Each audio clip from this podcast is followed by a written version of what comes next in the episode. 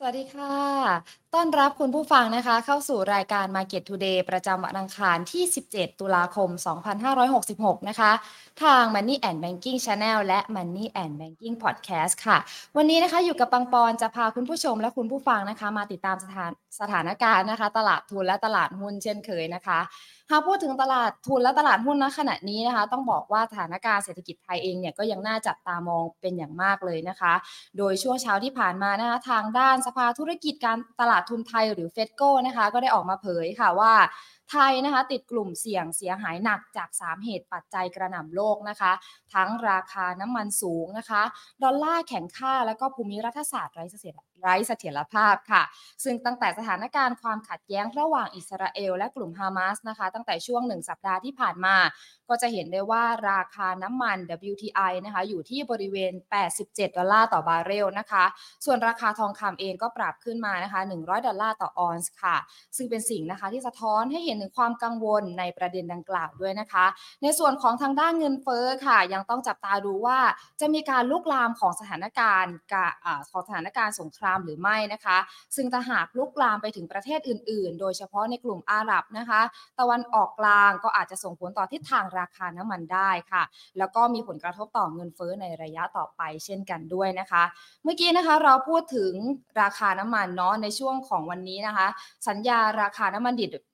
WTI วันนี้ก็ร่วงลงเกือบ 1%นะคะหลุดระดับ 87 ดอลลาร์ในวันนี้นะคะ หลังมีข่าวนะคะว่าสหรัฐเตรียมผ่อนคลายมาตรการคว่ำบาตรต่ออุตสาหกรรมน้ำมันของเวเนซุเอลาค่ะ ซึ่งนอกจากนี้นะคะก็ยังมีส่วนของการปรับตัวลงจากการคาดการณ์นะคะ ที่ว่าสงครามระหว่างอิสราเอลและกลุ่มฮามาสจะไม่ลุกลามออกไปนะคะ ท่ามกลางความพยายามทางการทูตจากหลายฝ่าย ในการผ่อนคลายความขัดแย้งดังกล่าวอีก ด้วยค่ะ ก็ยังเป็นสิ่งที่ต้องติดตามแล้วก็อย่างใกล้ชิดเลยนะคะ เพราะว่าราคาน้ำมันเองก็มีส่วนส่งผลต่อเศรษฐกิจไทยเช่นกันอย่างที่เฟดโกได้คาดการไว้ในก่อนหน้านี้นะคะ เรามาดูบรรยากาศการซื้อขายหุ้นไทยของเช้าวันนี้กันบ้างนะคะ วันนี้จะเห็นได้ว่าหุ้นไทยก็สีเขียวสบายตา แต่อาจจะยังไม่พาสบายใจสักเท่าไหร่นะคะ เพราะว่า หุ้นไทยเช้าวันนี้ก็มีการปรับตัวนะคะ เพิ่มขึ้นที่ 7.76 จุดค่ะ หรือ 0.54%นะคะ แตะที่ระดับ 1,434.87 จุดค่ะสำหรับมูลค่าการซื้อขายก็อยู่ที่ 19,630 1.57 ล้านบาทนะคะสำหรับ 5 อันดับแรกเรามาดูกันบ้างนะคะ วันนี้ได้แก่หุ้นฮาน่านะคะ ซึ่งหุ้นฮาน่ามีการปรับตัวลดลง 7.66%ค่ะ มูลค่าการซื้อขายอยู่ที่ 2,393 ล้านบาทนะคะ ซึ่งต้องบอกว่าวันนี้นะคะฮาน่าเองได้ขายหุ้นเพิ่มทุนครั้งใหญ่แบบเฉพาะเจาะจงนะคะ หรือว่า PP นั่นเองค่ะกว่านะคะ 80 ล้านหุ้นนะคะ ให้นักลงทุนสถาบันที่ปรับราคา ที่ปรับราคา 57 บาทนะคะ ในการขายซึ่งถือได้ว่าต่ำกว่าราคาในกระดานนะคะ ซึ่งเป็นเหตุทำให้หุ้นร่วงลงมากว่า 7%ในวันนี้นั่นเองค่ะ ต่อมาค่ะ PTTEP หรือปตทสพนะคะ ลดลง 1.74%ค่ะ มูลค่าการซื้อขายอยู่ที่ 1,133 ล้านบาทค่ะ ต่อมานะคะ CPO ก็ราคาปรับขึ้นนะคะ0.44%มูลค่าการซื้อขายนะคะอยู่ที่ 833 ล้านบาทค่ะ ถัดมานะคะ JMT นะคะก็เพิ่มขึ้นที่ 2.21%มูลค่าการซื้อขายนะคะอยู่ที่ 804 ล้านบาทค่ะ และเดลต้านะคะก็ปรับตัวเพิ่มขึ้น 0.30%นะคะ มูลค่าการซื้อขายนะคะอยู่ที่ 667 ล้านบาทค่ะ นี่ก็ถือว่าเป็นภาพรวมและบรรยากาศการซื้อขายนะคะของตลาดหุ้นไทยเช้าวันนี้นั่นเองค่ะ ในวันนี้นะคะหลายๆ คนก็อาจจะทราบถึงแล้วนะคะว่าสถานการณ์การลงทุนเป็นยังไง แล้วจะทำยังไงดีนะคะ ในเมื่อสงครามอิสราเอลกับกลุ่มฮามาสเข้ามาอาจจะมีส่วนทำให้เศรษฐกิจ ไทยเนี่ยมีส่งผลด้วยนะคะ วันนี้มันจะเป็นยังไงต่อนะคะ เดี๋ยววันนี้เราจะไปพูดคุยกับนักวิเคราะห์นะคะ แต่ว่าสำหรับท่านใดนะคะที่มีคำถามก็ส่งคำถามมาได้นะคะ ทั้งทาง Facebook แล้วก็ YouTube Money and Making Channel นะคะค่ะ แต่ก่อนอื่นนะคะ ก่อนที่เราจะไปพูดคุยกับนักวิเคราะห์ค่ะ ขอขอบคุณผู้สนับสนุนใจดีของเราค่ะ บริษัททูคอร์ปอเรชั่นจำกัดมหาชนค่ะ บริษัทเมืองไทยประกันชีวิตจำกัดมหาชน และธนาคารไทยพาณิชย์จำกัดมหาชนนะคะ เดี๋ยววันนี้นะคะเราจะไปพูดคุยนะคะ ประเมินปัจจัยในสถานการณ์การลงทุนกันต่อนะคะ กับทางด้านของคุณพักวัตรพิสุทธิพันธ์ค่ะ ผู้อำนวยการสายงานธุรกิจหลักทรัพย์ ลูกค้ารายย่อยนะคะบล CGS CIMB ประเทศไทย สวัสดีค่ะคุณพักวัตรปอนสวัสดีครับ ค่ะ คุณภาวัตคะเมื่อกี้บางปอนก็ได้พูดถึงการติดตามสถานการณ์สงครามตะวันออกกลางนะคะ อย่างต่อเนื่องในช่วงนี้เนาะแน่นอนว่าสถานการณ์ครั้งนี้นะคะ ต้องส่งผลต่อการลงทุนของไทยด้วยค่ะพอเกิดเหตุการณ์แบบนี้แล้วค่ะ มันเพิ่มความเสี่ยงการลงทุนในหุ้นไทยมากน้อยแค่ไหนคะคุณวัดเอ่อจริงๆ พูดในมุมของต่างประเทศก่อนละกันนะครับ ต้องบอกว่าไอ้เรื่องของความไม่สงบในตะวันออกกลางเนี่ยคือตอนนี้ทางฝั่งเราเนี่ยมองว่า ทำออกมาเป็น3 scenario ก่อนละกันนะครับ เพราะว่ามันจะกระทบต่อเรื่องแรกเนี่ยมันจะกระทบต่อเรื่องราคาน้ำมันแหละ แต่ว่า3 scenario ของเราเนี่ยมันแบ่งเป็น 3 กรณีคือ 1 ในวงจำกัดมากเลยเพราะมันแค่ตัวฮามาสกับอิสราเอลอันนี้มันก็ดูไม่ดีไม่มี upside ต่อราคาน้ำมันมากเท่าไหร่ แต่ว่าถ้ามันเริ่มค่อยๆ ขยายตัวไปอีกเป็นสงครามระหว่างกับอิสลามตัวอื่น ๆ มากกว่านะครับ ก็จะเริ่มแบบรุนแรงมากขึ้นนิดนึงแต่ว่ายังไม่ได้กระทบมากเนี่ยก็อาจจะ ราคาน้ำมันอาจจะขึ้นประมาณแค่แปดถึงสิบเหรียญแต่ว่าถ้ามันกระจายในวงกว้างมากๆแล้วกันนะครับมันก็จะขึ้นอย่างรุนแรงอาจจะมาแบบถึงขั้นแบบห้าสิบหกสิบเหรียญได้เหมือนกัน แต่ว่าทั้งนี้ทั้งนั้นที่วัดจะพยายามสื่อก็คือว่าการที่ราคาน้ำมันมันปรับตัวขึ้นเนี่ยมันจะทำทำให้ตลาดเนี่ยกลับมากังวลในเรื่องของตัวเงินเฟ้อซะมากกว่าเนาะเพราะว่าพอราคาน้ำมันขึ้นขึ้นไปแรงมุบคนก็จะพูดถึงว่าเอ๊ะแล้วเงินเฟ้อต่อไปเนี่ยจะต้องขึ้นเพิ่มสูงขึ้นไปหรือเปล่า แล้วจะกระทบต่อ การปรับขึ้นอัตราดอกเบี้ยนโยบายของทางเฟดหรือเปล่าเหมือนกัน ผมเชื่อว่าทุกอย่างเนี่ยมันลิงก์ส่งผลต่อกันหมด ฉะนั้นตรงเนี้ยอย่างเมื่อวานนะครับที่ตลาดบ้านเรามีแรงขายรุนแรงออกมา ก็ต้องบอกว่าส่วนหนึ่งก็กังวลในเรื่องนี้ของเหมือนกันก็ทำให้มีโฟล์ต่างชาติขายออกมาอย่างรุนแรงเหมือนกัน แล้วก็แต่พอว่าเช้าเนี้ยก็บอกว่าเอ๊ะงั้นเดี๋ยวเราอาจจะไม่ได้ขายเอ้ไม่ได้แบบไม่ได้รุนแรงมากขึ้นนะ ราคาน้ำมันก็ลงก็ดูสงบขึ้นถูกป่ะครับ แต่ทั้งนี้ทั้งนั้นเนี่ยวัดว่าความชัดเจนตอนออกกลางเนี่ย ยังไม่ได้ชัดเจนขนาดนั้น ฉะนั้นต้องบอกว่าตลาดบ้านเรามันรับรู้ไปมากน้อยขนาดไหนแล้วต้องบอกว่ารับรู้ไปพอสมควรแล้ว แต่ทั้งนี้ทั้งนั้นก็คงต้องติดตามต่อไปครับผมคุณบางปอนครับประมาณนั้นครับ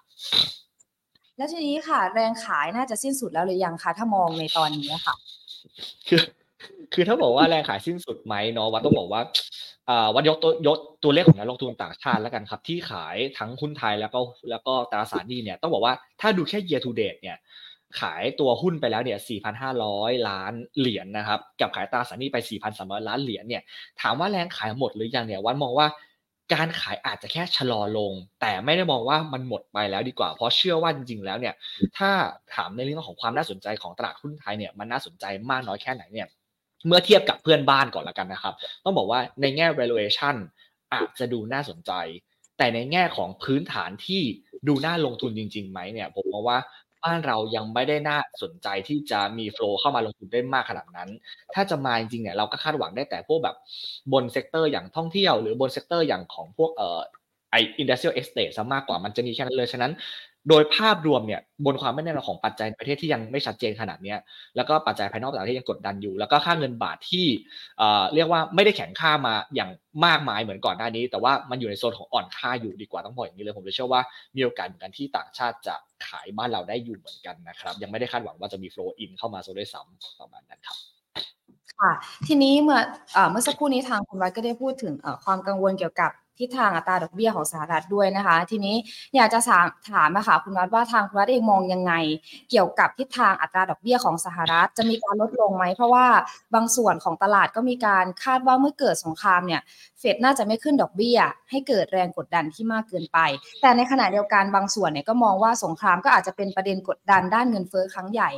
ในส่วนนี้คุณวัดมองยังไงบ้างคะ จริงๆ ถ้ามองในมุมของของฝั่งของเราก่อนแล้วกัน CGSMB แล้วกันนะครับ ตอนนี้ก็ก็ถ้าดูจากดอทพลอตเนี่ยในแง่ของจะลดเลยไหมเนี่ยเฟดเขาคงไม่ลดแน่ๆจนถึงปีหน้าเนาะแต่ว่าโอกาสที่จะขึ้นอีกครั้งหนึ่งไหมเนี่ยจริงๆต้องบอกว่าเดี๋ยวสัปดาห์นี้วันที่ 19เนี่ยเรารอรอดูถ้อยแถลงของตัวประธานเฟดก็ได้เพราะคุณพาวเวลจะขึ้นมาสปีชนะครับก็รอดูแล้วกันว่าจะยังฮอกกิชอยู่หรือเปล่า เพราะว่า ราะว่าเชื่อว่าคุณพาเวลก็ยังคงมองในมุมของ Data Dependence อยู่ดีนะครับแต่ทั้งนี้ทั้งนั้นเนี่ย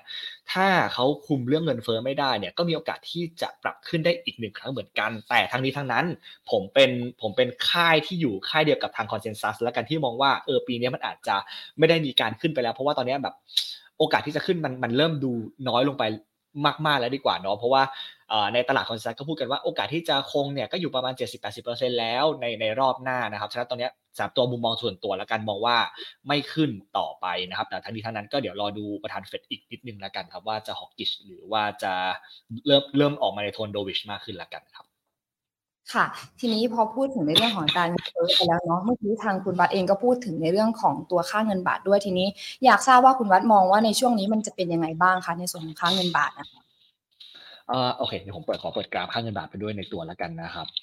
จได้ริงๆ ขออนุค่ะญาตไม่แชร์เพราะว่าเดี๋ยวผมทำให้ให้ลิงก์มันกระตุกเนาะเอ่อคือตอนนี้บาทมันอยู่ประมาณ 36.38 แล้วกัน ก็ถามว่าย่อตัวลงมาเนี่ยจะอ่อนลงไปมากกว่านี้ไหมเอ๊ยจะแข็งไปมากกว่านี้ไหมเนี่ยไม่ได้คาดหวังขนาดนั้นอย่างเก่งก็อาจจะเห็นประมาณแถวๆ36 บาทต่อดอลลาร์แล้วกันนะครับ ไม่ได้มองว่าจะไปแบบ 35 อะไรในระยะสั้น แล้วถ้ายังมีโฟลว์ต่างชาติที่ยังไหลออกได้อยู่อย่างเงี้ยผมเชื่อว่าก็มีโอกาสที่จะจะทรงตัวอยู่ในแถวๆนี้ หรือไม่ก็ปรับขึ้นไปประมาณแบบเกือบๆ37 ได้อีกครั้งดีกว่าครับแล้วก็เชื่อว่าจริงๆแบงก์ชาติก็ออกมาพูดเนาะว่าเขาไม่ได้เข้ามาแทรกแซงจะไม่เข้ามาควบคุมค่าเงินบาทอยู่แล้วอะฉะนั้นมันก็คงเป็นไปตามกลไกภาวะตลาดฉะนั้นผมลองเชื่อว่าเงินบาทเนี่ยมันมีโอกาสที่จะอยู่ในโซนของการอ่อนค่ามากกว่าที่จะแข็งค่าไปในระยะสั้นมากๆกว่าครับผมคุณมังกรครับค่ะทีนี้ในสถานการณ์ของทั้งค่าเงินบาทเอง เงินเฟ้อเองที่ก็ยังมีความกังวลอยู่ ทางคุณภวัฒน์มีคำแนะนำหรือว่ายังไงให้กับนักลงทุนไหมคะว่า ควรจะต้องเป็นยังไงแล้วควรจะต้องมองยังไงอะไรอย่างเงี้ย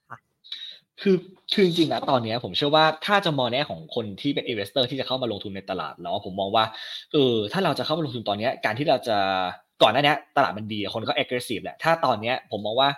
อ่าจริงๆเรามีหุ้นในพอร์ตอะไม่ควรจะเกินแบบ30-40%ซะด้วยซ้ำแล้วก็รอส่วนที่เหลือเป็นเงินสดเพื่อจะเข้ามารอช้อนซื้อซะมากกว่า เพราะว่าถ้าเรามาดูในแง่ของตัววอลลุ่มตลาดก็จะเห็นเลยว่าวอลลุ่มย้อนหลังอะครับ ในในช่วงที่ผ่านๆมาแล้วกันต้องบอกว่าน้อยมากๆตับเตี้ยและดินมากวันละประมาณแบบสี่หมื่นห้าหมื่นล้านมันมันถือว่า ความกล้าของนักลงทุนมันแทบจะไม่มีหลงเหลืออยู่เลยแล้วดีกว่านะครับ ตอนนี้แล้วอีกอย่างหนึ่งเนี่ย ปัจจัยในประเทศเนี่ยที่รัฐบาลก็ยังไม่ชัดเจนด้วยเนี่ย การที่ GDP เราบอกว่าเอยอยากจะไปห้าเปอร์เซ็นปีหน้าให้ได้เนี่ย มันจะไปยังไงมากกว่าฉะนั้นตรงนี้มันเป็นคำถามที่ที่ที่ต้องบอกกันว่าบ้านเราน่าลงทุนแล้วหรือเปล่า น่าสนใจอยู่หรือเปล่ามากกว่าฉะนั้นตอนนี้ต้องบอกว่า ใครที่เป็น trading จริง ๆ เป็น trading จริงนะครับ อาจจะต้องรีบเล่นมากๆ แค่แบบเอากำไรและตีหัวเข้าบ้านแบบนั้นเลยดีกว่า แต่ว่าถ้าใครที่บอกว่าฉันเป็นสายที่เอ่อ buy on dip ได้ชนะตลาดแถวๆประมาณแบบพันสี่ร้อยจุดชั้นซื้อได้เนี่ย ผมก็เชื่อว่าค่อยๆ ทยอยซื้อไม่ต้องรีบซื้อให้มันเต็มพอร์ตไป น่าจะเป็นการปลอดภัยมากกว่าครับผมอ่าค่ะ แล้วทีนี้อย่างที่พูดเมื่อกี้ว่าตอนเนี้ยมันปัจจุบันเนี่ยมันจะอยู่ที่ราวๆหนึ่งพันสี่ร้อยจุดใช่ไหมคะ อยากทราบค่ะว่าทางคุณวัดเองเนี่ย มองว่าจุดเนี้ยมันจุดต่ำสุดหรือยังคะหรือว่ามันยังจะมีต่ำไปกว่านี้อีกไหมคะเอ่อโอเค ถามว่าต่ำกว่านี้ไหมจริงๆ ถ้าเอาตามมุมมองเทคนิคก่อนละกันนะครับ ต้องบอกว่าในมุมมองเทคนิคนะตอนนี้เซ็ตมันทำจุดต่ำสุดในรอบเกือบ 3 ปีละกันเนาะแต่ว่า ถ้าเอาแนวรับสำคัญของของของทางด้านเทคนิคเนี่ยก็จะอยู่ประมาณ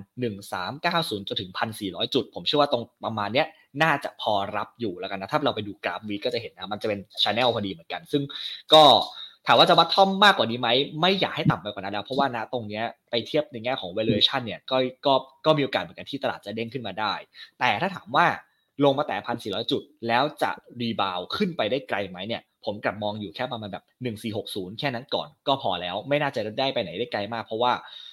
ช่วงนี้มันเป็นช่วงของการประกาศงบผลประกอบการไตรมาสสามของบริษัทจดทะเบียนเนาะแบงก์ก็ประกาศกันแล้ว เดี๋ยวอาทิตย์นี้ก็เป็นแบงก์ใหญ่ๆหลายตัวเหมือนกันฉะนั้นต้องเชื่อว่าตลาดจะยังคงเล่นยาก แต่ว่าไม่คาดหวังว่าจะมีโลใหม่แล้วกันนะครับไม่คาดไม่คาดหวังว่าจะต่ำกว่าพันสี่ร้อยจุดหรือพันหนึ่งสามเก้าศูนย์จุดแล้วกัน แล้วก็ถ้ามาดูในแง่ของตัว valuation fundamental บ้างอะต้องบอกว่าปัจจุบันเนี่ยเซ็ตก็เทรดอยู่ประมาณลบหนึ่ง standard หนึ่งลบหนึ่ง standard แล้วกันนะครับก็ต้องบอกว่า ถือว่าถูกพอสมควรแล้วที่จะเข้าไปซื้อได้อาจจะมีคนที่มีโฟล์ไหลเข้ามาหมายถึงว่าจากนักลงทุนที่มีเงินเหลืออยู่ในมือเยอะเนาะก็อาจจะเข้ามาเก็บได้ฉันต้องบอกว่าแถวแถวหนึ่งพันสี่ร้อยจุดเนี่ยน่าจะพอเอาอยู่แล้วเหมือนกันครับผมคุณตังปอนค่ะที่อย่างวันนี้นะคะหุ้นเช้าเนี่ยมีการปรับตัวเพิ่มขึ้นถึงเจ็ดจุดเจ็ดหกจุดเนี่ย ในส่วนนี้คุณวัดนะคะมองว่ามันมันดีใจได้หรือยังคะหรือว่ามันก็ยังไว้ใจหรือว่าวางใจไม่ได้ จริงๆสำสำหรับตัววัดวัดมองว่าเช้านี้มันไม่ได้มีอะไรอะไรน่าตื่นเต้นในการดีใจซะด้วยซ้ำแล้วก็กลัวบ่ายนี้จะลงมาซะด้วยซ้ำกันถึงแม้ว่า ต่างประเทศเนี้ยจะเป็นบวกไปทั้งเขียวเกือบทั้งกระดานเลยมีแค่ไต้หวันคนเดียวที่ล่าสุดเป็นลบก็ตามนะครับ แต่ว่าทางนี้ถ้าถามว่าไว้ใจได้ไหมมันก็คงเป็นแค่ทางด้านของเป็นแค่เขาเรียกว่า technical rebound เท่านั้นมากกว่าครับไม่ได้รู้สึกว่าเราจะสบายใจกันไปได้เพราะว่าเหมือนที่บอกแหละว่าว่าปัจจัยในประเทศก็ยังไม่แน่นอน ปัจจัยต่างประเทศเนี่ยอย่างอาทิตย์เนี้ยก็เดี๋ยวจะต้องมีตามดูตัวเลขของค้าปลีกสหรัฐด้วย แล้วก็ผลผลิตภาคอุตสาหกรรมของฝั่งสหรัฐใช่ไหมครับก็เดี๋ยวเราต้องมาดูนั่งดูตัวเลขของฝั่งจีนอีกว่าจะออกเป็นยังไงแต่ GDP ในมาสามจะโตไหมหรือไปถึงถ้อยแถลงของเฟดอีกจะต้องบอกว่าปัจจัยมันยังรุมเร้าแถมไม่เห็นเขาเรียกนะ ปัจจัยบวกเข้ามามากมายเท่าไหร่เลยดีกว่าฉันต้องบอกว่าความไม่แน่นอนยังสูงยังไม่ยังไม่ยังไม่อยากจะให้รีบดีใจหรือสบายใจไปดีกว่าครับผมคุณปังปอค่ะ พอปัจจัยรุมเร้าขนาดนี้นักลงทุนหลาย ๆ ท่านก็อาจจะเอ้ยห่อเหี่ยวไปนิดนึงนะคะ ทีนี้เลยอยากจะทราบถึงปัจจัยบวกว่าค่ะว่าช่วงนี้พอมีลุ้นบ้างไหมคะมีปัจจัยบวกอะไรบ้างให้พอได้แบบดีใจสักนิดหนึ่งก็ยังดีค่ะคุณรัฐ โอเคจริงๆปัจจัยบวกตอนนี้ต้องบอกว่ามันมันเริ่มดูยากมากกันแต่ว่าสิ่งที่มันเริ่มดูสิ่งที่ผมคาดหวังแล้วกันนะผมคาดหวังว่างบไตรมาสสามของบริษัทจดทะเบียนน่ะจะออกมาดีแล้วกันแล้วเชื่อและคาดหวังว่านโยบายของภาครัฐของเรานะครับของของรัฐบาลเราเนี่ยอย่างอย่างเรื่องสำคัญเลยอย่างเรื่องตัวดิจิตอลวอลเล็ตเนี่ยผมว่าถ้ามันสรุปได้ภายในเร็ววันนะครับ มันก็เห็นความชัดเจนของการใช้การกระตุ้นเศรษฐกิจของภาครัฐมากขึ้นแล้วกันนะครับฉะนั้นผมบอกว่าถ้ารัฐบาลชัดเจน นโยบายต่างๆ ชัดเจนมากขึ้น ผมเชื่อว่าตรงนี้มันจะเป็นมันจะเป็นปัจจัยเชิงบวกให้ให้ดูว่าพื้นฐานเรามีโอกาสที่จะไปต่อได้เศรษฐกิจเรามีโอกาสที่จะกรธไปได้ แล้วมันก็จะสอดคล้องทำให้นักลงทุนต่างชาติเนี่ยเปลี่ยนใจในการมองบ้านเราว่าเฮ้ยมันอาจจะดีขึ้นต่อจากนี้ไปมากกว่าผมผมคาดหวังในระยะกลางมากๆกว่าครับผมไม่ใช่ในระยะสั้นครับคุณปอนค่ะ และในมุมมองของคุณวัดเองเนี่ยมองว่าผลประกอบการไตรมาสสามกับดิจิทัลวอลเล็ตเนี่ยมันจะมีโอกาส เป็นยังไงบ้างคะในในมุมมองแล้ว มันจะดีขึ้นจริงๆใช่ไหมคะโอเคในแง่ของดิจิตอลวอลเล็ตก่อนแล้วกันนะครับ จริงในแง่ของดิจิตอลวอลเล็ตเนี่ยผมผมคาดหวังว่าว่าจริงๆแล้วมันน่าจะทำเข้ามาช่วยกระตุ้นการจับจ่ายใช้สอยได้จริงๆแหละถึงแม้ว่าจะมีคนขัดค้านเยอะมากๆแล้วกันนะครับ ต้องบอกอย่างนั้นเลยแต่ว่าส่วนที่คัดค้านก็มีส่วนที่เห็นด้วยก็มีแหละทั้งที่ท้านเหลือเรารอดูแล้วกันนะว่ารัฐจะใช้เงินตรงจุดไหนก็จริง แล้วก็จะก่อหนี้ไปมากกว่านี้หรือเปล่า แต่ทั้งนี้ทั้งนั้นเนี่ย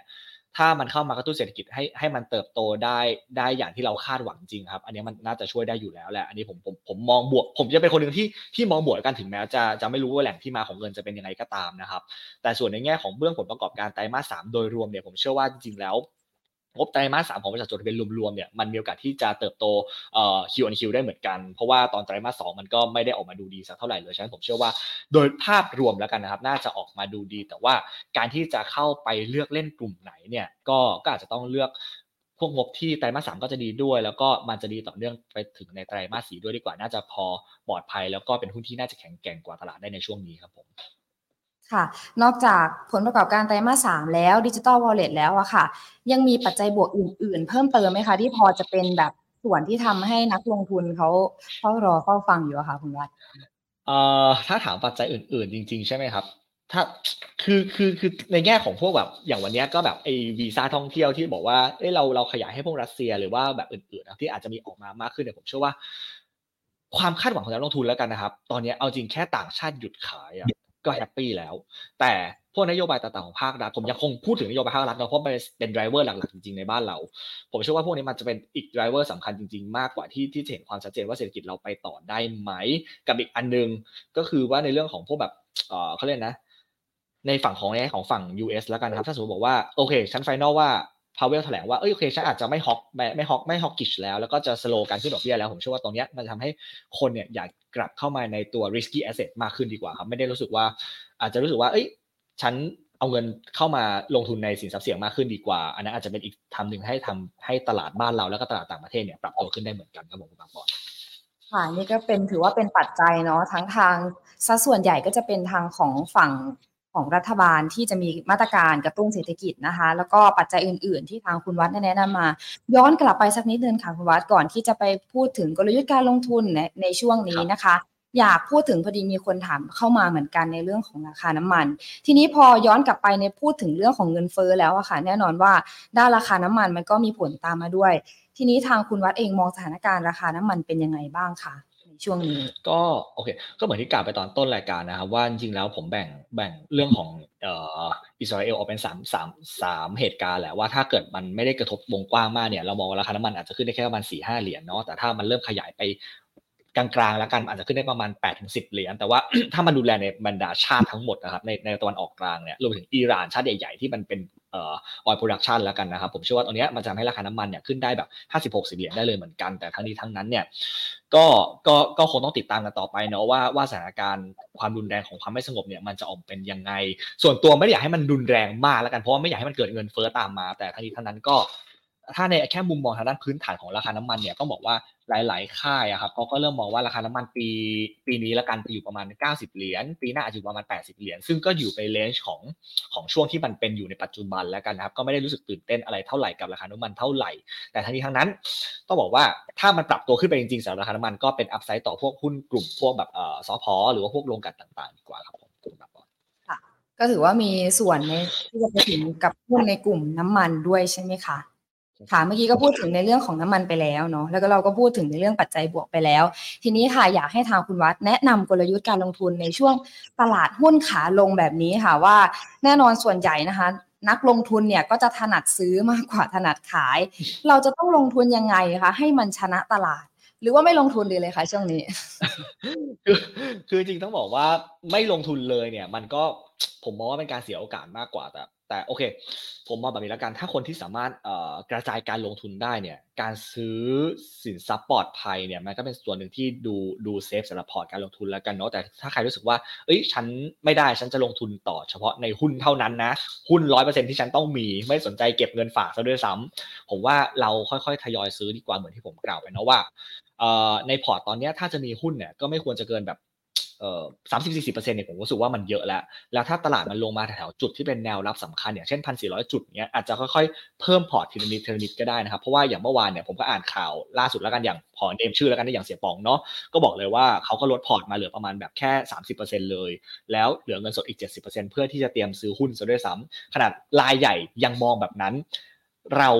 ก็ไม่ต้องรีบเอา อะไรไปขวางก็ได้บังครับน้ำกำลังเชี่ยวด้วยเหมือนกันเนาะฉะนั้นก็ค่อยๆ แบ่งสรรปันส่วนเงินดีๆ บริหารพอร์ตดีๆ แล้วก็บริหารเงินลงทุนดีๆ มากกว่าผมเชื่อว่า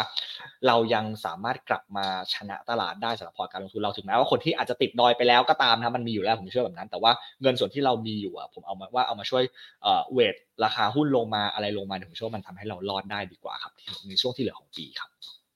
ค่ะก็คือยังถือว่าแนะนำให้ลงทุนอยู่นะคะ ไม่ไม่ใช่ว่าไม่ให้ลงทุนเลยเนาะใช่ใช่คือคือผมยังแนะนำลงทุนอยู่เพราะว่าถ้าไม่ลงทุนเลยมันมันเป็นการ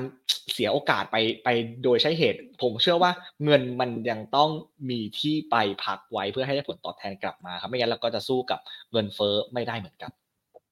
ค่ะอยากให้พูดเพ ราะว่าในช่วงนี้นักลงทุนหลาย ๆ คนก็อาจจะมีความไม่มั่นใจต่อสถานการณ์ที่เกิดขึ้นนะคะ อยากให้แนะนำถึงความมั่นใจว่าลงทุนแล้วมันจะอย่างน้อยมันก็ดีกว่าไม่ลงทุนยังไงบ้างอะคะคุณบัตโอเค ผมยกตัวอย่างแล้วกันนะครับ สมมติเอาง่ายๆเลย สมมตินะ เรามีเงินมีเงินร้อยบาทแล้วกัน แล้วเงินเฟ้อแบบเท่านี้สมมติเราเอาเงินร้อยบาทไปใช้เรื่อยๆอะ จนจนไม่มีอะไรงอกเงินอะสมมติเราไม่มีผลตอบแทนที่งอกเงยเข้ามาสุดท้ายมันก็จะหมดไป แล้วเราก็ไม่สามารถมีอะไรมาสู้กับเงินเฟ้อได้อยู่ดีครับ ผมเชื่อว่าจริง ๆ แล้วถ้าใครที่กลัวมากๆแล้วกันนะครับ เราแค่เอาเงินร้อยบาทของเราไปซื้อ เอ่อเขาเรียกพันธบัตร รัฐบาลแล้วกันที่มันดู safe safe หน่อยแล้วกันนะครับได้ดอกเบี้ยแค่แบบสามเปอร์เซ็นต่อปี ผมยังเชื่อว่าเออมันยังเป็นสิ่งที่ทำให้เงินของเราอะมันงอกเงยไปได้ไม่ได้หมดไปต่อสู้กับเงินเฟ้อได้ สามารถไปเอาเงินดอกเบี้ยนี้ไปใช้จับจ่ายใช้สอยอะไรเพิ่มเติมได้ในอนาคตดีกว่า เทียบกับคนที่ไม่ลงทุนเลย เงินร้อยบาทมันจะกลายเป็นลดลงลดลงลดลงเรื่อยๆไปครับฉะนั้นผมเชื่อว่าการลงทุนมันยังเป็นหนึ่งในปัจจัยที่เราจะต้อง ต้องมีอยู่กับชีวิตเราต่อไป แต่เพียงแค่ว่าเราต้องศึกษากับมันให้ดีมากกว่าผมคุณองปอนไม่ได้รู้สึกว่าว่าเราควรจะต้องหยุดไปโดยโดยสิ้นเชิงอะครับไม่รู้จะให้ความความความมั่นใจยังไงแต่ผมรู้สึกว่า ยังไงการลงทุนมันก็เป็นสิ่งที่ที่ทำให้ให้เงินมันงอกเงยมากกว่าครับ ก็คืออย่างน้อยก็ลงทุนดีกว่าไม่ลงทุนนะคะตามที่ทางที่คุณวัดได้พูด ทีนี้เรามาพูดถึงการคัดเกรดหุ้นผู้อยู่รอดนะคะว่า วันนี้ทางคุณวัดเองมี หุ้นไหนบ้างคะที่มองว่าในตอนเนี้ยมันน่าจะยังอยู่รอดได้อยู่อะค่ะ โอเคเอ่อจริงๆวันนี้วัดเลือกหุ้นมา 5 ตัวแล้วกันนะครับวัดเลือก 5 ตัวก็จะมี BBL เนาะมี BH มี CPO มี KCG แล้วก็มีปทสพนะครับ แต่ว่าก่อนที่จะไปหุ้น 5 ตัวเนี่ยวัดขอฝาก target index นะตอนนี้ไว้ก่อนเพราะว่าก่อนหน้านี้ทุกคนจะบอกว่า CGS-CIMB เนี่ย bull ตลาดมากเลย แต่ก่อนมองไว้ประมาณ 1,750 จุด แต่ว่าตอนเนี้ยเราปรับ SET target index ลงมาอยู่ที่ 1,550 จุดนะครับ ก็มี upside ประมาณ 100 จุดละกันในปีนี้นะครับ แต่ว่าปีหน้าเนี่ยเรายังมองที่ 1,700 จุดอยู่ดี แล้วก็หุ้น 5 ตัวที่เราที่ผมเลือกเข้ามาก็ตามที่บอกไปเมื่อกี้เนาะประมาณนี้ครับคุณปวงปอนครับ เดี๋ยวเราเริ่มกันเลยไหมครับถ้าอย่างนั้น เริ่มเลยค่ะโอเควันเริ่มจากตัวแรกก่อนแล้วกันนะครับวันหยิบ BBL เข้ามานะครับ ก็ต้องบอกว่าทำไมวันเลือก BBL ส่วนหนึ่งเนี่ยคือวันมองว่า บริษัทเนี่ยกำลังจะประกาศงบไตรมาสสามแล้ววันที่ 20 ตุลานี้ก็อีกแค่ 3 วันเท่านั้นเนาะแล้วก็ BBL เนี่ยจะโตที่สุดในกลุ่ม ซึ่งซึ่งเชื่อว่ามันก็เป็น sentiment บวกต่อการลงทุนแหละถึงแม้ว่าหลังๆจะ BBL จะดูตื้อๆตันๆนิดนึงแต่เชื่อว่างบไตรมาสสามเนี่ยจะโตเยือนเยียได้ดีเลยแต่ว่า Q on Q อาจจะแค่แฟลตๆเท่านั้นนะครับเพราะว่าที่มันโตเนี่ยเพราะว่า NIM เนี่ยมันปรับตัวขึ้นด้วยตามอัตราดอกเบี้ยนโยบายของภาครัฐ แล้วก็ตัว cost of fund ที่มันปรับลงเนาะฉันต้องบอกว่า ทาง CGS-CIMB เนี่ยคาดว่า NIM เนี่ยจะอยู่ประมาณ 2.98%ซึ่งมันมากกว่าช่วงไตรมาส2ที่ผ่านมา แล้วก็ไตรมาส3ของปีที่ผ่านมาเหมือนกันนะครับ แล้วก็ในแง่ของพวกแบบ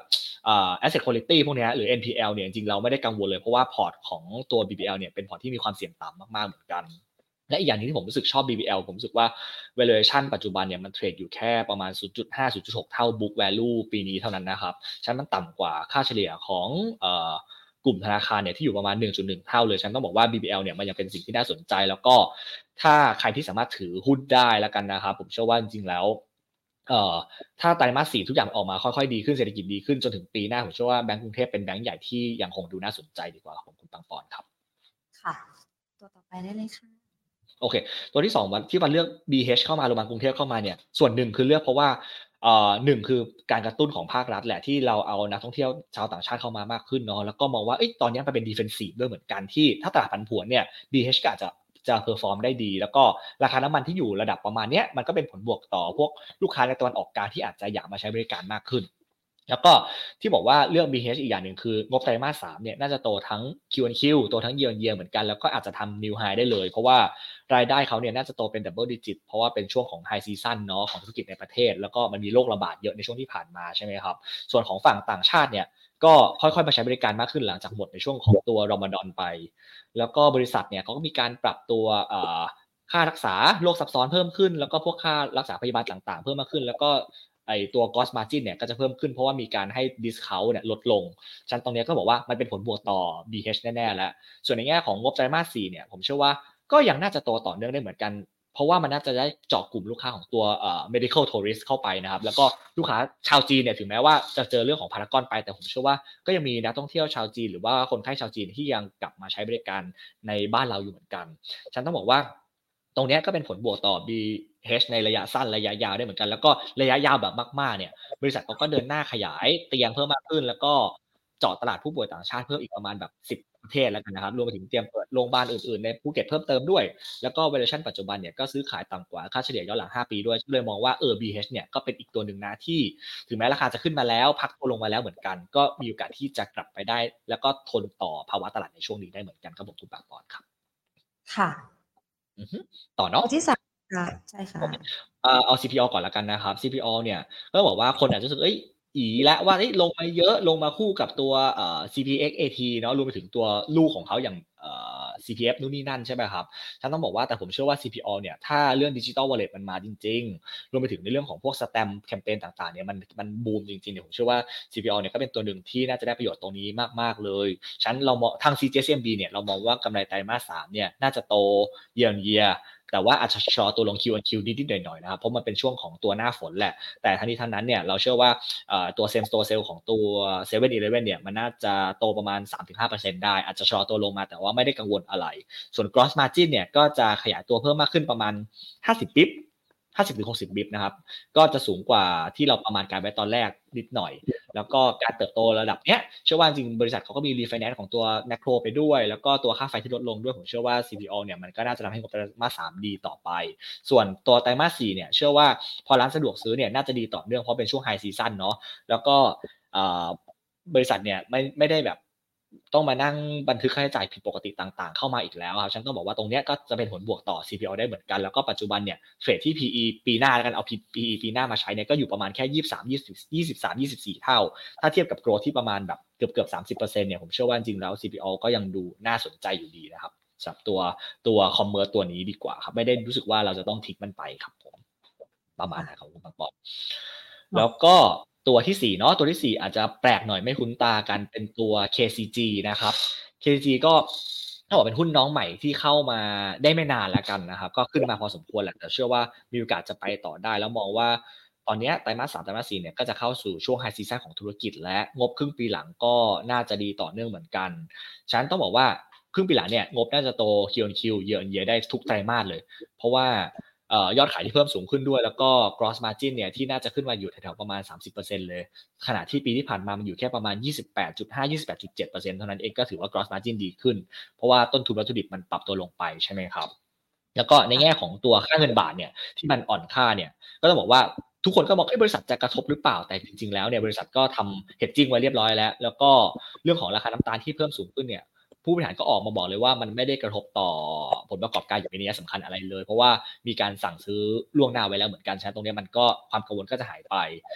ส่วนในเรื่องของอการเติบโตธุรกิจในอนาคตในระยะแบบพีเรียดระยะกลางนิดนึงแล้วกันเขาก็พูดแหละว่าจริงเขาจะมี M&A มีการ JV เพิ่มเติมมากขึ้นทั้งในและต่างประเทศเหมือนกันขณะที่ปัจจุบันเนี่ยก็เทรดแค่ประมาณ PE ประมาณแบบ17 เท่า ซึ่งมันต่ำกว่าตัว regional peer แล้วก็ตัวค่าเฉลี่ยตั้งแต่ IPO เลยผมรู้สึกว่าเออ KCG เนี่ยเป็นตัวหนึ่งที่ทุกคนอาจจะรู้สึกว่าไม่รู้จักมัน แล้วก็เลยมองข้ามมันไป แต่ทั้งนี้ท่านผมรู้สึกว่าเป็นตัวหนึ่งที่เราพอเข้าไปเก็บมันได้ดีกว่าครับผมคุณบางปอนครับค่ะ แล้วก็ตัวสุดท้ายใช่ไหมครับ ตัวสุดท้ายเนี่ยของผมเป็นตัวสอพอก็เหมือนที่บอกแหละว่าสอพอเนี่ยเราเล่นบนตามราคาน้ำมันเนาะคือ ก็ต้องบอกว่าราคาน้ำมันแกว่งไปแกว่งมาเนี่ยทุกคนก็จะเล่นบนนี้อยู่แต่จริงๆแล้วเนี่ยถ้าเรามาดูที่งบของสอพอแล้วครับในครึ่งปีหลังก็น่าจะโตได้ half on half โตได้ดีกว่าครึ่งปีแรกเนาะเพราะว่าตัวเอ่อ volume การขายเนี่ยน่าจะอยู่ประมาณ 4 7 0 0 0 4 8 0 0บาร์เรลต่อวันนะครับก็แล้วก็ปีหน้าเนี่ยก็จะเพิ่มไปประมาณ 5 0 0 0 0 0เหมือนกัน ฉันต้องบอกว่าตรงเนี้ยมันดีกว่าครึ่งปีแรก เพราะครึ่งปีแรกมันแค่ประมาณ 4 5 0 0 0 0 บาร์เรลต่อวันเอง แล้วก็เขาได้ผลบวกจากตัวโครงการเอราวันเนาะที่กำลังการผลิตเพิ่มมากขึ้นด้วย แล้วก็ตัวฝั่งของก๊าซธรรมชาตินะครับก็น่าจะอยู่ประมาณ 5 เหรียญถึง 6 เหรียญต่อเอ่อ MMBTU แล้วกันนะครับ แล้วก็ EBITDA margin เนี่ยก็น่าจะเพิ่มขึ้นด้วย ในส่วนของคอสที่ทุกคนกังวลกันเนี่ย ก็อยู่น่าจะทรงตัวแถวประมาณแบบ26 27เหรียญแล้วกันก่อนที่จะลงไปอยู่ประมาณ24 25เหรียญในช่วง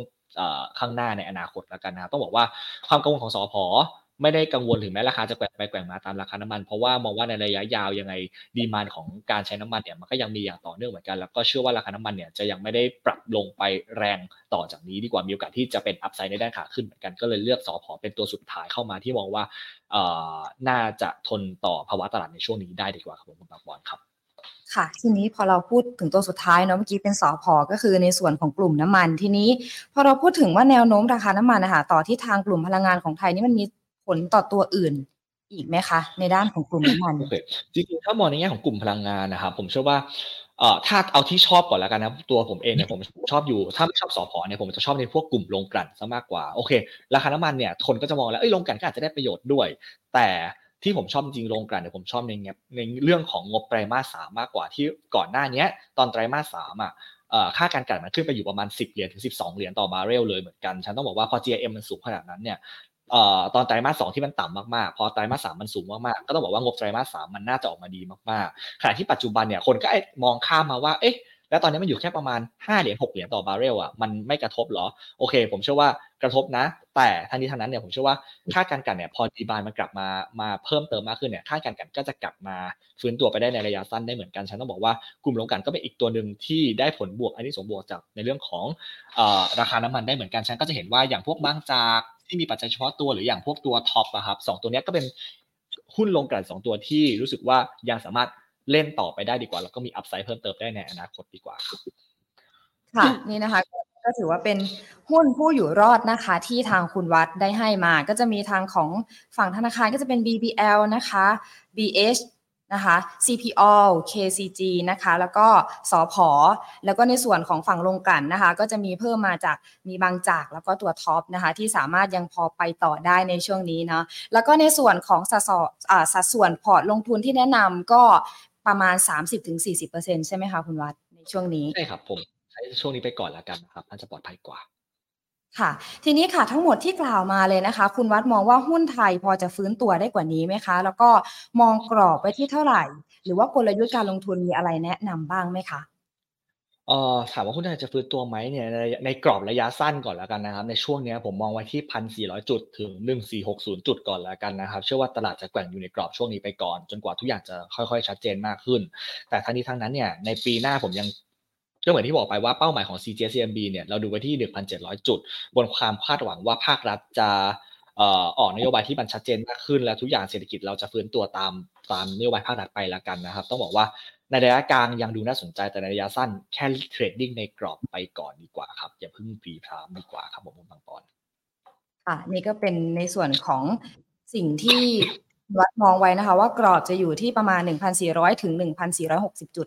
คะเมื่อกี้ที่แจ้งไปเนาะแล้วก็เป็นกลยุทธ์ที่พูดมา ทีนี้เดี๋ยวจะเราจะไปเข้าคำถามทางโซเชียลกันบ้างแล้วค่ะ มีท่านผู้ชมทางบ้านนะคะ แล้วก็ท่านผู้ฟังทางบ้านค่ะก็ได้ถามว่าขอมุมมองตัวโฮมโปรค่ะว่าเข้าซื้อราคาแถวนี้แล้วซื้อข้ามปีราคามีโอกาสกลับไปที่ 14 บาทไหมคะอืมจริงๆโฮมโปรต้องบอกว่าถ้า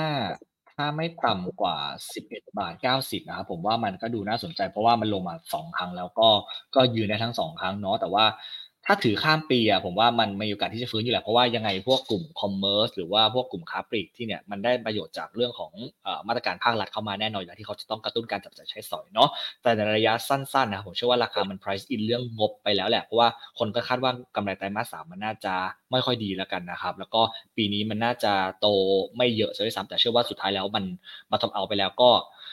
ได้ราคาประมาณ 12 บาท11บาท90 ก็ก็ก็มีแล้วก็ถือไว้ดีกว่าครับผมพอผมมองแบบนั้นครับ ค่ะ ก็ทางคุณวัดก็มองว่าถ้าไม่ต่ำกว่า 11.50 ก็ยังน่าถืออยู่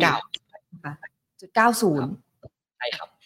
โอเคค่ะ ตัวต่อมาค่ะ TU ค่ะ ราคาที่ลงมานี้สะท้อนคาดการ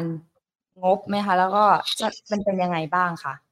แล้วหรือยังเออจริงๆ TU ต้องบอกว่าราคาที่ลงมาแบบ 13.6อะทางฝั่งทางฝั่ง CGS-CIMB เราอะก็ยังก็ยังเชียร์อยู่เนาะเพราะว่าจริงๆแล้วต้นทุนของของปลาทูน่ามันก็ก็ปรับตัวลงอย่างต่อเนื่องด้วย แล้วก็จริงๆ ต้องบอกงบครึ่งปีหลังอะไม่ได้แย่นะน่าจะเติบโต half on half ซะด้วยซ้ำเพราะเป็น high season ของธุรกิจในไตรมาสสามเนาะมีการ re-inventory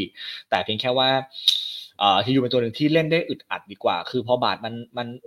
แข็งมานิดนึงทียูก็จะปรับลงหรือว่าตลาดมีอะไรนิดนึงทียูก็จะปรับลงมาแต่ทั้งนี้ทั้งนั้นเนี่ยผมเชื่อว่าทียูอะถ้าถ้าลงมาแถวประมาณแบบสิบสามบาทยี่สิบสิบสามบาททวนผมเชื่อว่าเป็นจุดหนึ่งที่ที่น่าเข้าไปรับได้เหมือนกัน เพราะว่าก็มีโอกาสที่จะฟื้นตัวตามภาคการส่งออกได้เหมือนกันครับ ผมมาปอดประมาณนั้น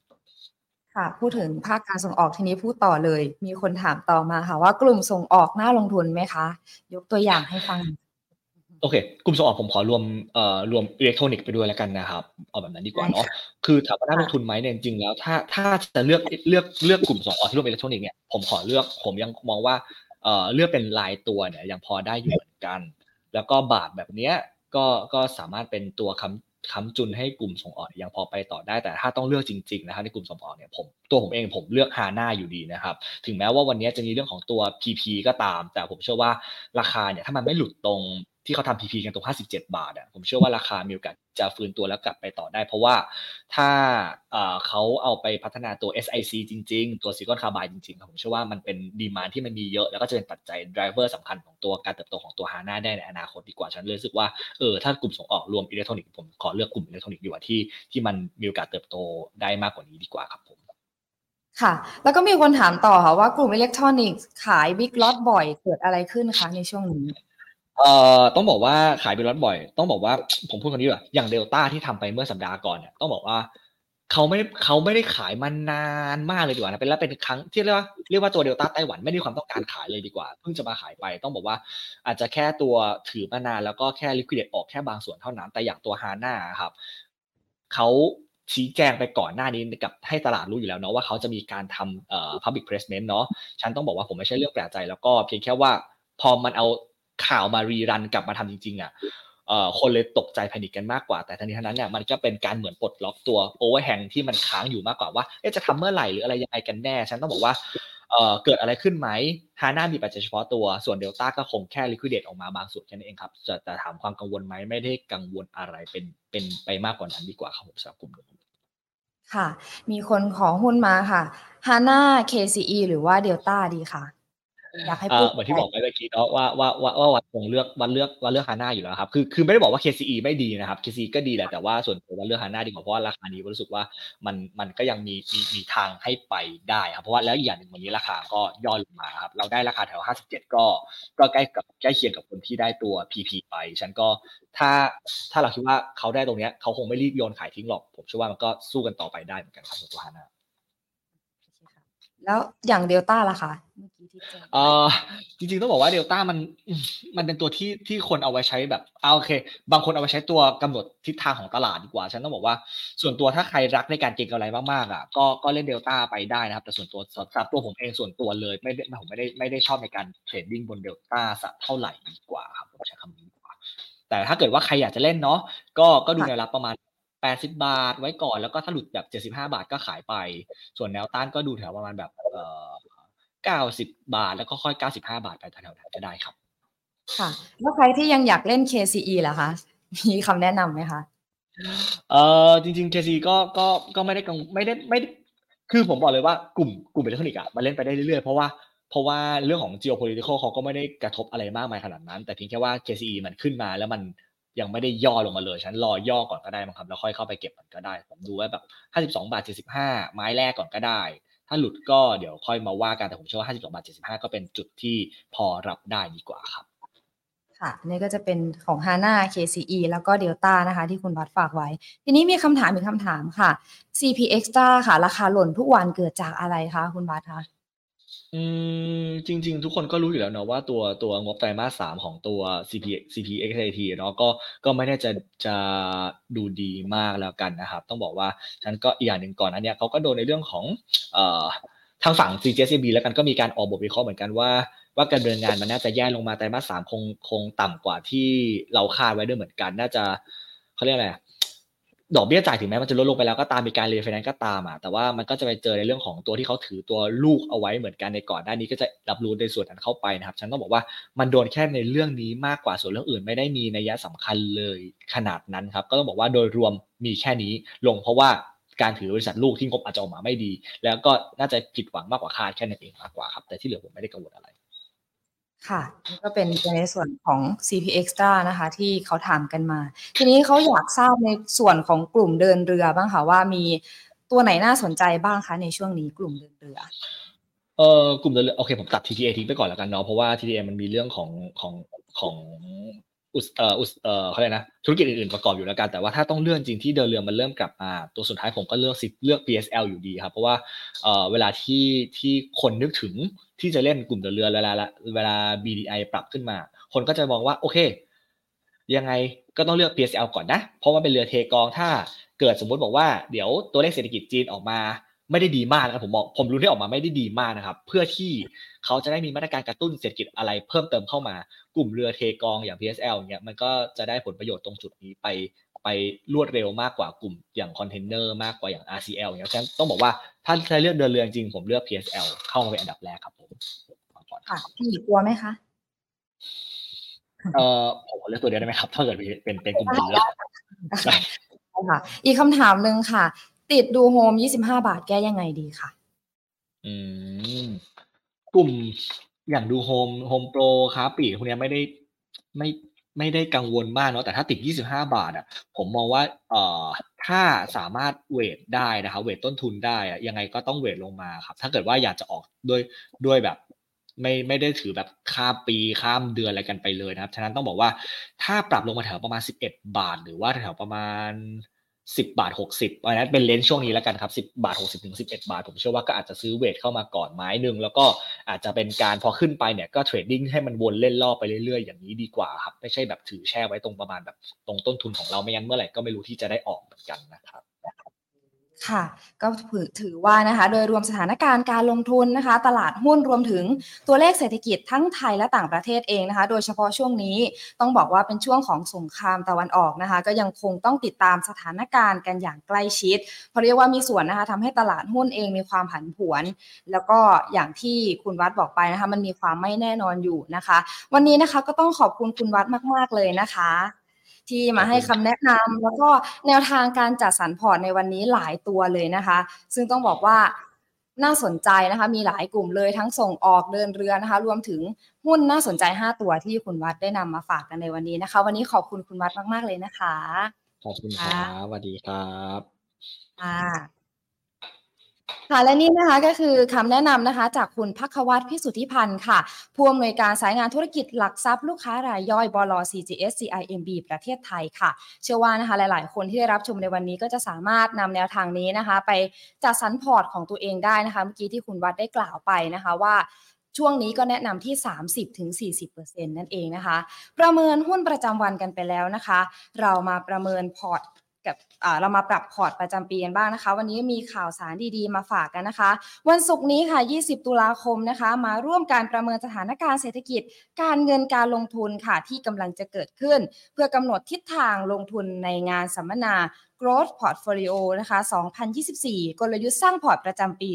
2024 ค่ะ ในวันศุกร์นี้นะคะ 20 ตุลาคมเวลาบ่าย 2 ถึง 4 โมงเย็นนะคะ ที่ Next Tech แอสยามพารากอนชั้น 4 ค่ะ จะได้พบกับ 4 วิทยากรนะคะ ผู้เชี่ยวชาญจากสถาบันการเงินชั้นนำระดับประเทศนะคะนำโดยนะคะคุณนัทพลคำถาเครือค่ะ ผู้อำนวยการอาวุโส ฝ่ายวิเคราะห์หลักทรัพย์ บริษัทหลักทรัพย์หยวนต้าประเทศไทยจำกัดนะคะ จะมาในหัวข้อ คัดชุดหุ้นตัวท็อปกำไรแกร่งประจำพอร์ต ปี 2024 นะคะ ต่อมานะคะคุณรัศรันธนภัยสารกิจค่ะผู้อำนวยการอาวุโส ฝ่ายหลักทรัพย์ต่างประเทศและฟิวเจอร์สนะคะ บริษัทหลักทรัพย์บัวหลวงจำกัดมหาชนนะคะ ก็จะมาในหัวข้อเปิดธีมลงทุนหุ้นนอก 2024 พร้อม top five super stock ด้วยนะคะ แล้วก็คุณวีรพลตรีเพชรค่ะ ผู้บริหารฝ่าย ฝ่ายกลยุทธ์ผลิตภัณฑ์การลงทุนบริษัทหลักทรัพย์จัดการกองทุนกสิกรไทยจำกัดนะคะ ก็จะมาในหัวข้อชี้เป้ากองทุน S S F F นะคะแล้วก็ I M F โอกาสสร้างกำไรและลดหย่อนภาษีค่ะ แล้วก็อีกท่านหนึ่งนะคะ คุณสุกิจจรัสชัยวรรณานะคะ ผู้อำนวยการฝ่ายพัฒนาธุรกิจกองทุนรวมบริษัทหลักทรัพย์กรุงศรีพัฒนาสินจำกัดมหาชนด้วยนะคะสำหรับใครที่สนใจนะคะ สามารถสแกน QR code นะคะ ได้ตามหน้าจอนี้ได้เลยนะคะ ก็สามารถมารับชมรับฟังกันได้นะคะ หรือว่าใครนะคะอยากจะไปฟังแบบสดๆ เลยก็สามารถไปได้นะคะออนไซต์ค่ะที่ Next Tech นะคะแอสยามพารากอนชั้น 4 ค่ะ ก็จะได้พบกับวิทยากรชั้นนำแนวหน้าของเมืองไทยนะคะ ที่ได้พูดไปเมื่อกี้ค่ะ นี่ก็จะเป็นตัว QR code นะคะ สามารถสแกนเข้าไปได้เลยนะคะสำหรับวันนี้นะคะ คุณผู้ชมที่เข้ามารับฟังแล้วก็รับชมนะคะ